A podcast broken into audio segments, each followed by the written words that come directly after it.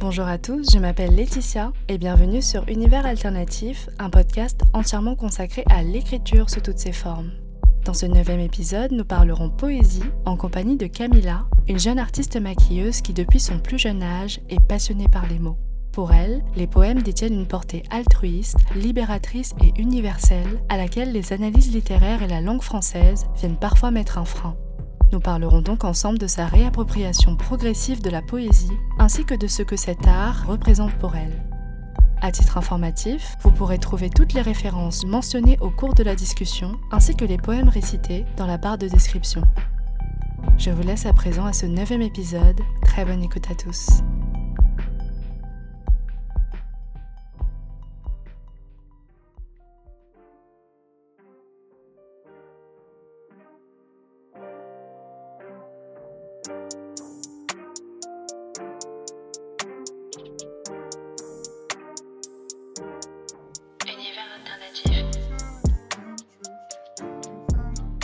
Avant toute chose, Camilla, comment vas-tu? Ça va et toi? Ça va très bien.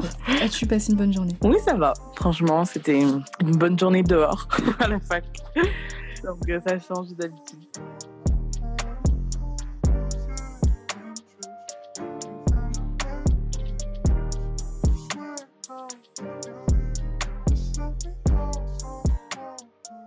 Devais proposer ta propre définition de la poésie, juste à partir de ton ressenti, comment est-ce que tu définirais cette discipline? Pour moi, la poésie, c'est euh, des émotions universelles qui sont très personnelles et à la fois euh, partagées par tous. Il y a vraiment cette notion avec la poésie d'interprétation personnelle et de ressenti qui, qui sortent beaucoup, en tout cas pour moi, euh, dans tout ce que j'ai pu lire au courant de ma vie, que j'aime ou que je n'aime pas. C'est toujours ce ressenti qui est personnel à l'auteur et personnel au lecteur aussi. Tu écris des poèmes depuis quand? Euh, J'écris des poèmes à peu près depuis ma jeune adolescence. Ça fait maintenant euh, pas mal d'années. Parce que j'ai 23 ans maintenant. Et je pense que j'ai écrit ça depuis entre 13 et 15 ans. Donc, euh, j'ai pas envie de dire 10 ans, mais peut-être que oui, une dizaine d'années. C'était quoi l'élément déclencheur? Il n'y a pas vraiment eu d'élément déclencheur au niveau des poèmes, parce que, on va dire, au plus loin que je me rappelle, j'ai toujours écrit des petites choses dans un petit cahier, enfin un petit cahier d'idole, par exemple. La dernière fois, en fouillant dans mes affaires, il y avait un cahier d'idole de mes 8 ans où j'avais écrit, je sais pas, une petite histoire inventée, une petite nouvelle. Et du coup, je me suis rendu compte que oui, enfin, depuis, depuis tout le temps, en tout cas, il y a toujours eu cette ce réflexe d'aller écrire un petit truc pour poser des idées, que ce soit réel, fantastique. Euh. Enfin, j'ai pas envie de dire un peu comme un journal intime parce que j'ai jamais vraiment tenu de journal intime ou de journal tout court euh, très régulièrement. Mais je sais que quand j'ai voulu écrire quelque chose, quand j'ai voulu inventer une histoire, euh, après plus tard, ben, écrire des poèmes, c'était vraiment un, réflexe que j'avais. Qu'est-ce qui te vient en premier, les mots ou l'atmosphère générale? Mmh, Bonne question. parce que, bah, en tout cas, je me rappelle pas trop comment j'écrivais avant, mais maintenant, quand j'écris, je pourrais pas te dire parce que je fais pas vraiment attention à ce que je mets avant ou après ou euh, à quoi je pense euh, pendant. Pourrais peut-être dire les mots parce que ben j'écris mot après mot. Enfin, ça vient un peu sur le coup. Je peux pas m'asseoir et me dire ah je vais écrire aujourd'hui. Absolument pas. Je... C'est impossible pour moi. Put a gun to my head, je ne pourrais rien écrire. Mais ouais, c'est plus euh, instantané, on va dire. Alors ça sort de toi et puis euh, t'écris et puis ensuite euh, c'est terminé. On passe à autre chose. Ouais, voilà, c'est ça. S'il y a quelqu'un qui n'a qui ne t'a jamais lu, qui n'a jamais lu tes poèmes, te demande de décrire, disons en trois adjectifs, ce que tu écris, lesquels tu choisirais? C'est très compliqué. Pourquoi c'est compliqué? Parce que mmh, j'ai jamais vraiment réfléchi.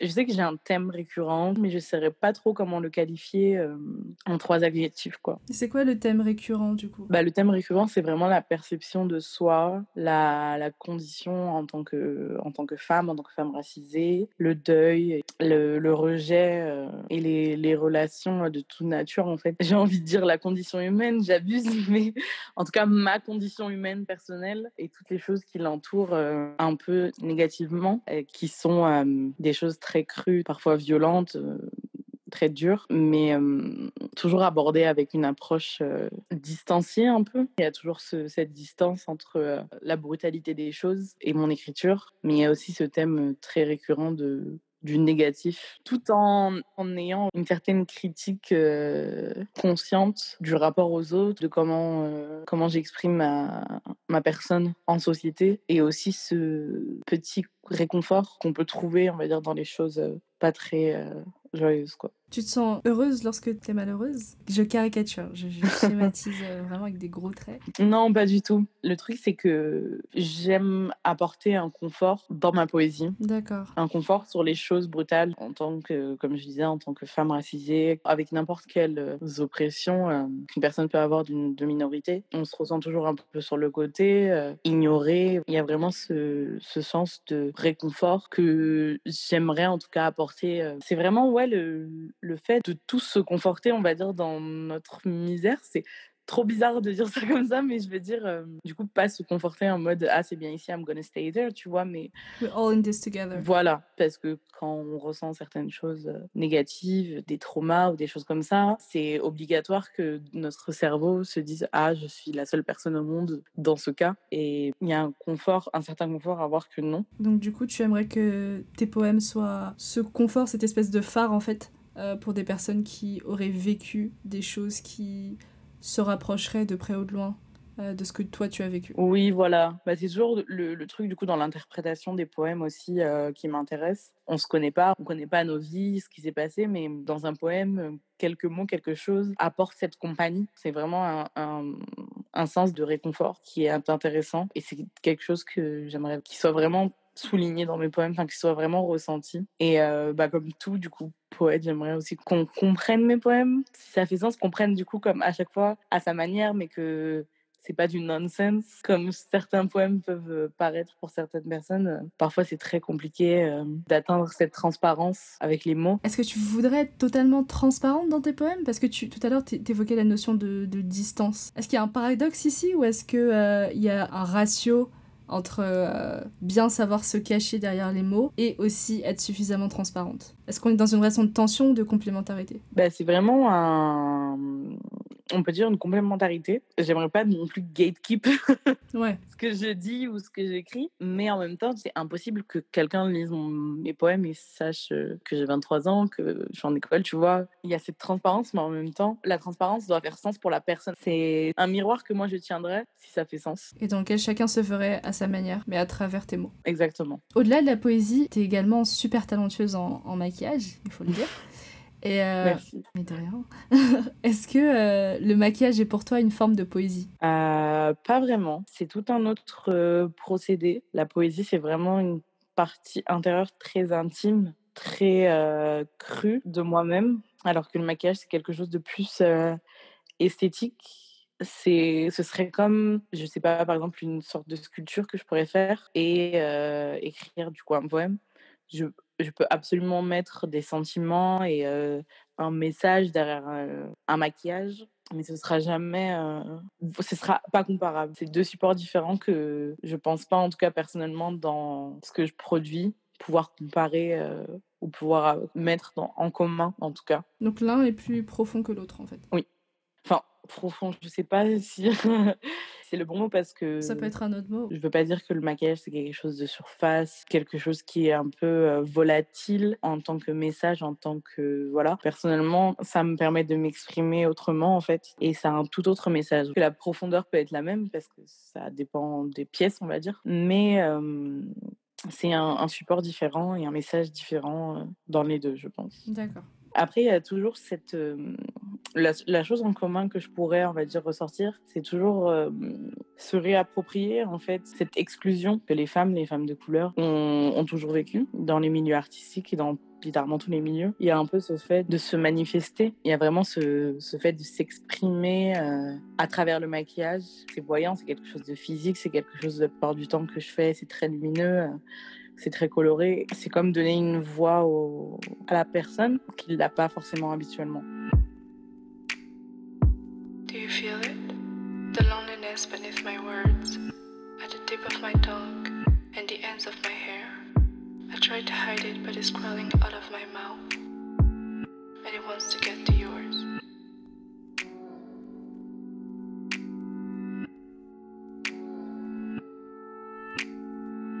Comment on se sent juste après avoir terminé d'écrire un poème? Le fait est que je retourne rarement sur mes poèmes parce que je me dis que ben voilà quand je le finis c'est fini. Mais quand je le finis peut-être que j'y reviendrai il est sûrement fini, mais peut-être qu'il n'est pas fini. Du coup, j'ai pas cette finalité, on va dire, à, la fin de chaque poème. En tout cas, là, je parle pour vraiment les trucs que j'aimerais partager. À l'inverse, avant d'être euh, couché sur le papier, quand ils sont encore dans ta tête, qu'est-ce que euh, ces mots représentent pour toi? C'est très volatile la plupart du temps, quand j'y pense. C'est un peu en flash que ça m'apparaît et puis j'ai besoin d'écrire quelque part pour qu'on en finisse, quoi ça me trotte dans la tête, je l'écris, we're done. Comment est-ce que tu sais lorsqu'un poème est terminé? La plupart du temps, mon poème est terminé parce que j'arrive à la, à la dernière phrase et que j'ai ce sens de conclusion. Et la plupart du temps, vraiment, quand je change un poème, quand du coup, comme tu disais tout à l'heure, je me dis peut-être y revenir euh, avant qu'il ait un public, je change très rarement la dernière phrase parce que c'est une marque de fin. J'ajoute plus des phrases, on va dire, dans, dans le milieu, enfin vraiment un peu partout. Mais à la fin, il y a toujours cette chute. Mais c'est intéressant que tu parles de chute parce que, euh, comme je t'ai souvent dit, lorsque je lis ce que tu écris, c'est vraiment ce qui me marque à chaque fois. On a un poème en fait qui semble nous mener vers une direction et puis ensuite il y a la dernière phrase qui vient donner un, un sens tout autre au reste euh, du poème. Et lorsque tu fais ces modifications, est-ce que c'est quelque chose que tu prends en compte en fonction de la fin ou est-ce que c'est vraiment des modifications que tu fais euh, par rapport euh, à ce qui te vient en tête? Euh, Non, vraiment, la plupart du temps, c'est des choses qui me viennent en tête. par exemple, je sais pas, il y a, cinq lignes et je trouve qu'il y a un petit vide et qu'il manque quelque chose entre ça et ça avant de dire ça pour plus illuminer l'idée que je viens de dire. Ou voilà. C'est pas vraiment fait exprès. Même pour la fin, genre, je, je fais pas exprès que ce soit la conclusion, mais ça devient sur la conclusion. Je pense que si je n'avais pas ce, cette closure, on va dire, à la fin d'un poème, je m'en sortirais jamais dans cette écriture. Comme je te disais, je n'aime pas retourner euh, écrire ou changer des poèmes parce que plus je vais le lire, ça va faire aucun sens. C'est comme quand tu prends une photo et que tu la regardes pendant 20 minutes, au bout d'un moment, ton œil est, au-dessus de tes cheveux, enfin, il n'y a plus de sens.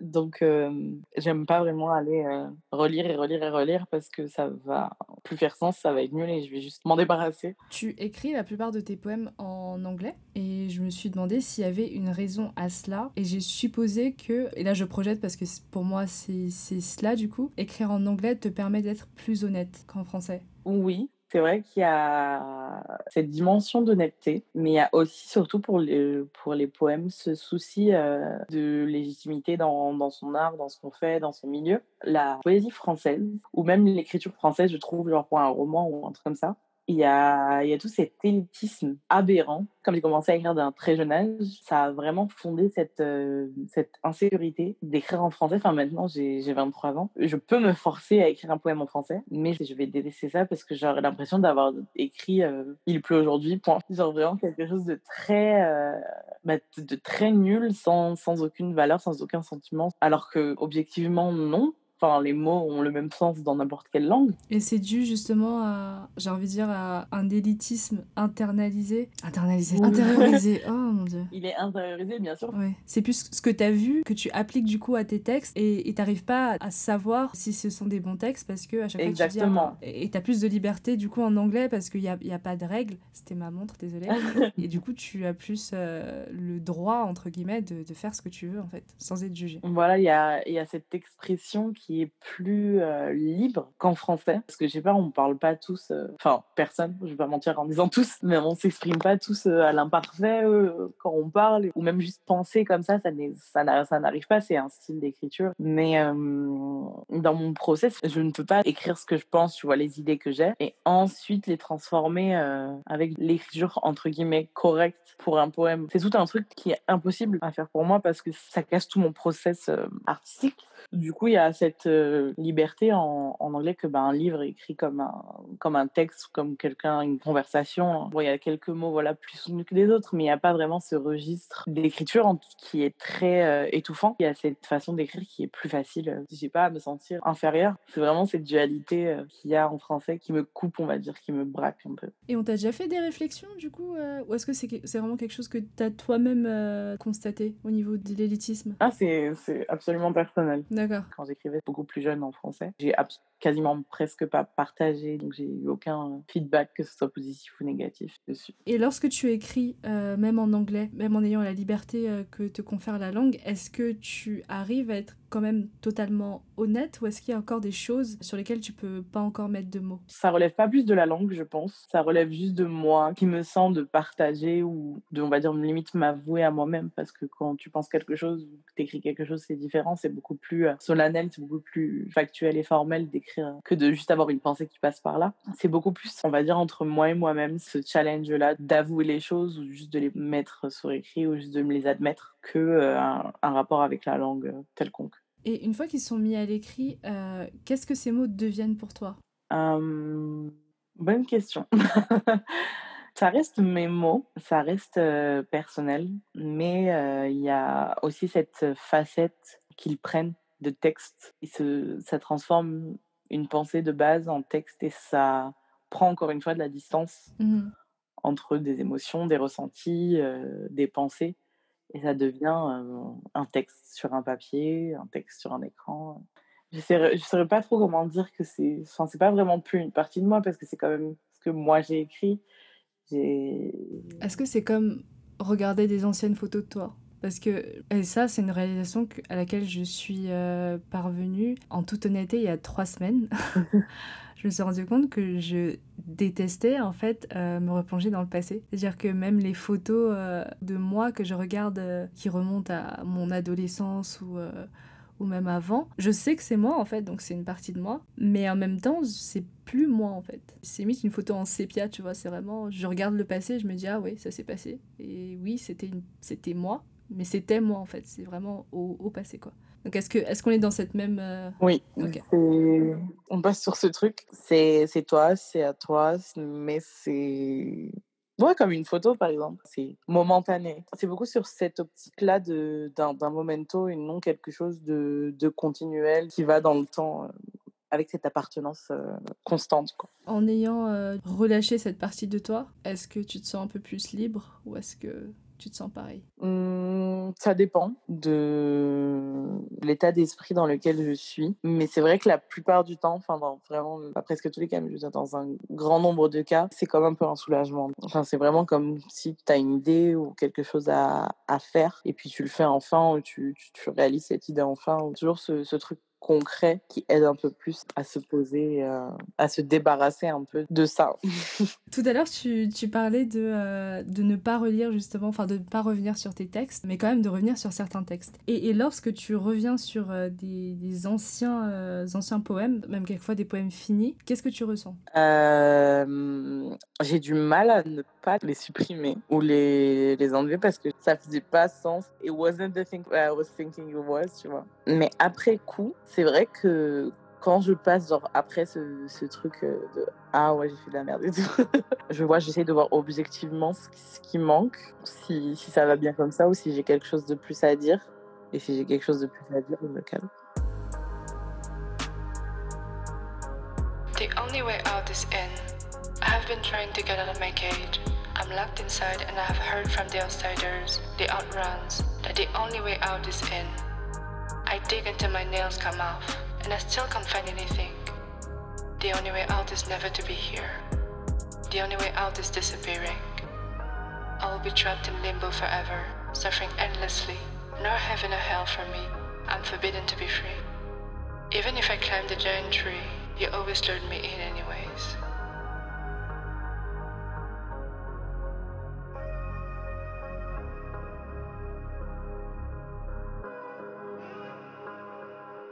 Est-ce que tu as un poème qui euh, t'a le plus touché? Oui. Enfin, c'est dur d'en choisir un. Mais je vais me forcer à en choisir un. du coup, j'ai choisi I'm Learning to Abandon the World de Lida Pastan. Already I have given up the moon and snow, closing my shades against the claims of white. And the world has taken my father, my friends. I have given up melodic lines of hills, moving to a flat, tuneless landscape. And every night I give my body up, limb by limb, working upwards across bone towards the heart. Il est très poignant, il est magnifique, il est personnel.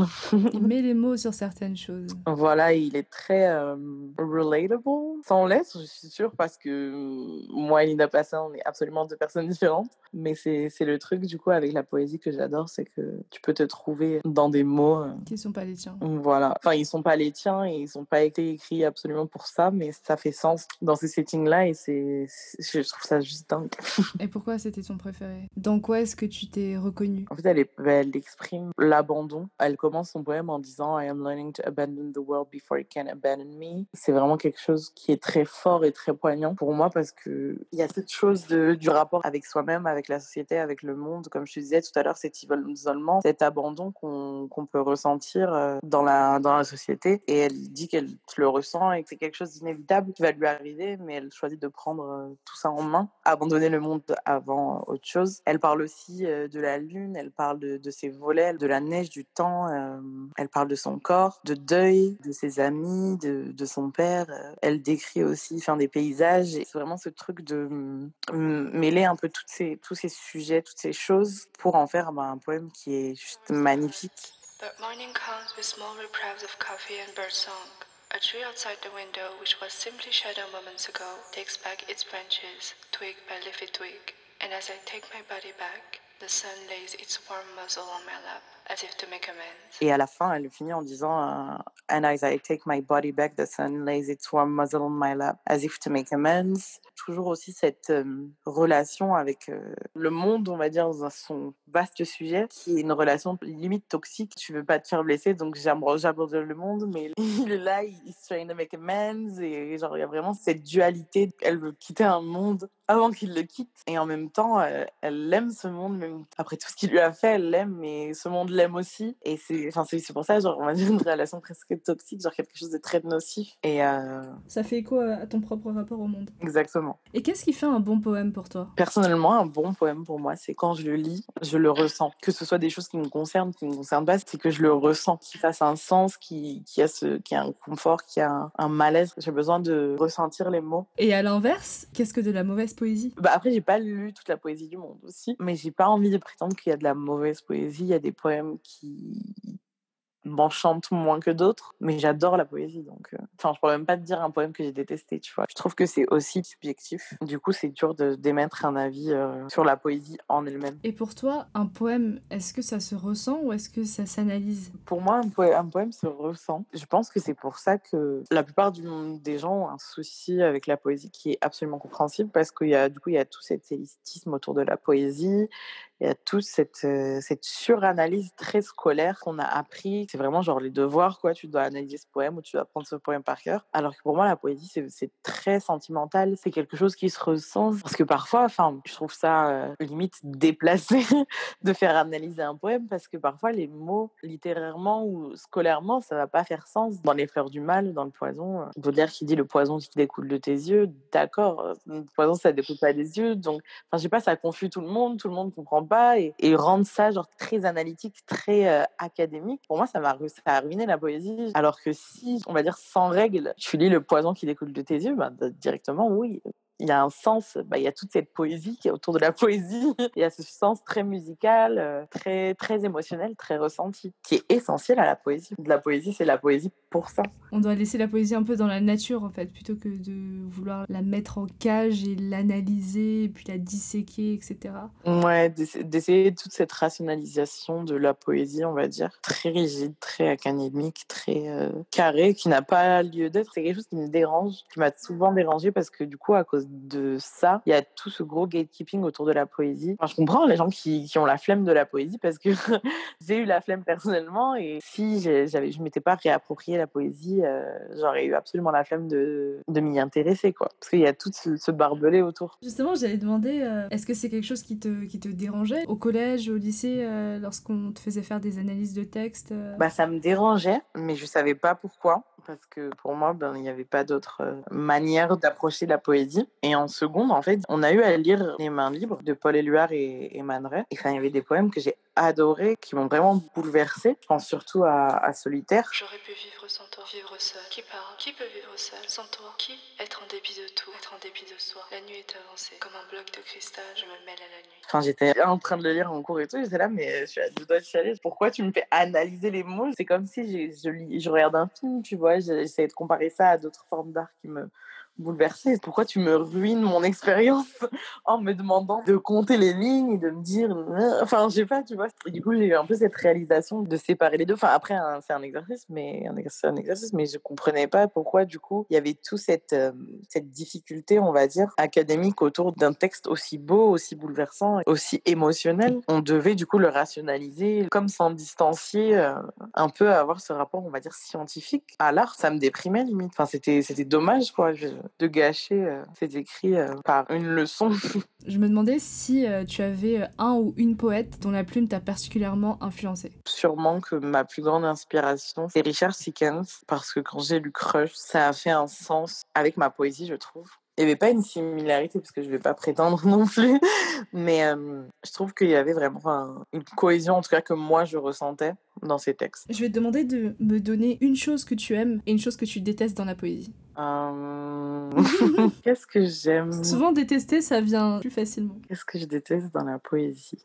Bah, Du coup, ce que j'aime pas dans la poésie, toute cette privation euh, à cause de, de cet élitisme, de ce, ce rapport très académique euh, qu'on est forcé à avoir avec plutôt que qu'apprécier euh, sa forme en elle-même. C'est vraiment ça que je déteste dans la poésie. Et euh, ce que j'aime dans la poésie le plus, je pense que c'est la liberté euh, totale d'expression. Cette manière de dire euh, un peu tout et n'importe quoi par d'autres mots, de tourner autour du pot, mais en allant droit au but. I could trade my skin, my bones, all my organs, sell my place, betray my friends, kill the man and betray him to get a glimpse of you. I want to feel safe one last time before returning to a state of constant fright.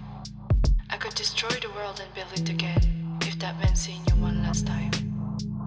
I would rip my insides, display them outside to show how much I hurt here all alone. If I could never wake again, I will miss you still. And you will be someplace else.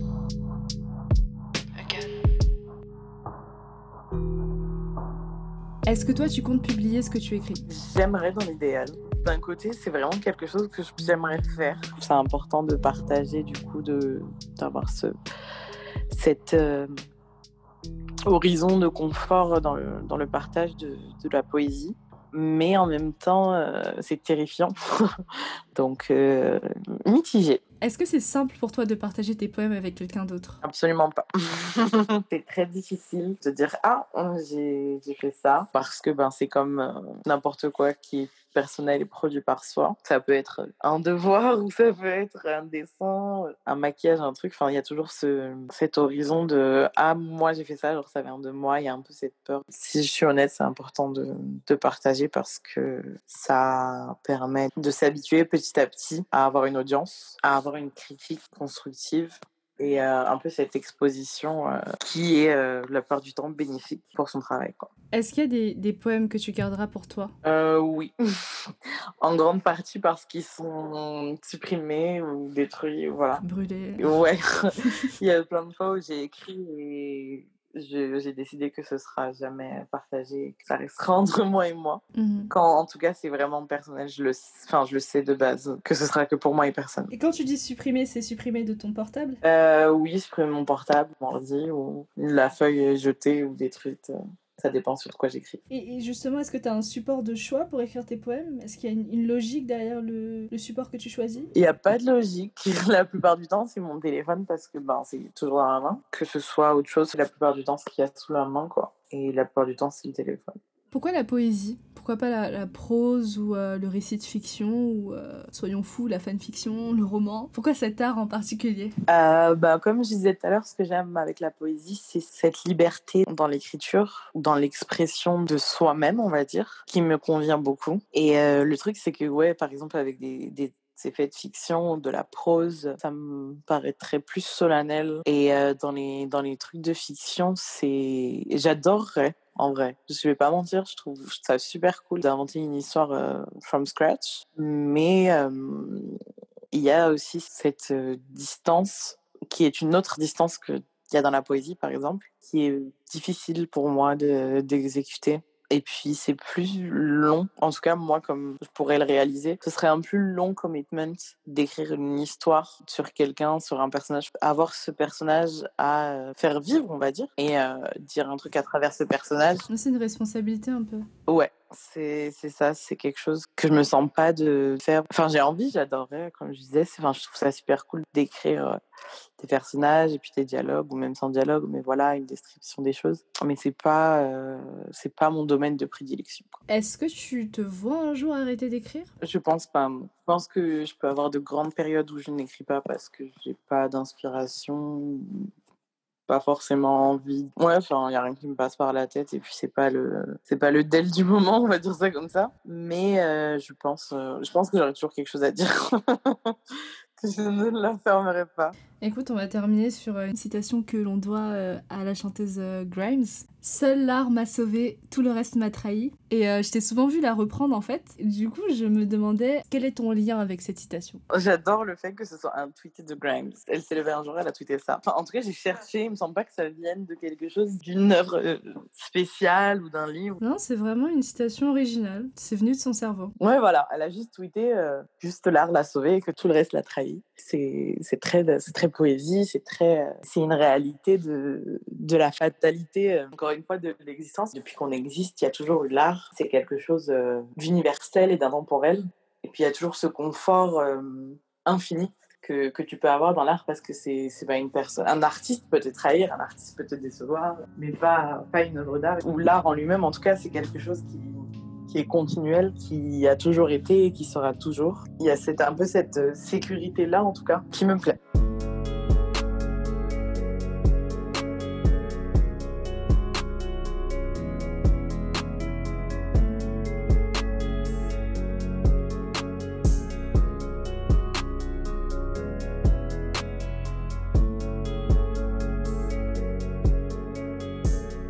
Merci infiniment Camilla pour euh, ta présence et euh, pour cette discussion autour de la poésie. Merci à toi. J'ai été euh, très contente de t'avoir sur ce podcast. C'était un plaisir.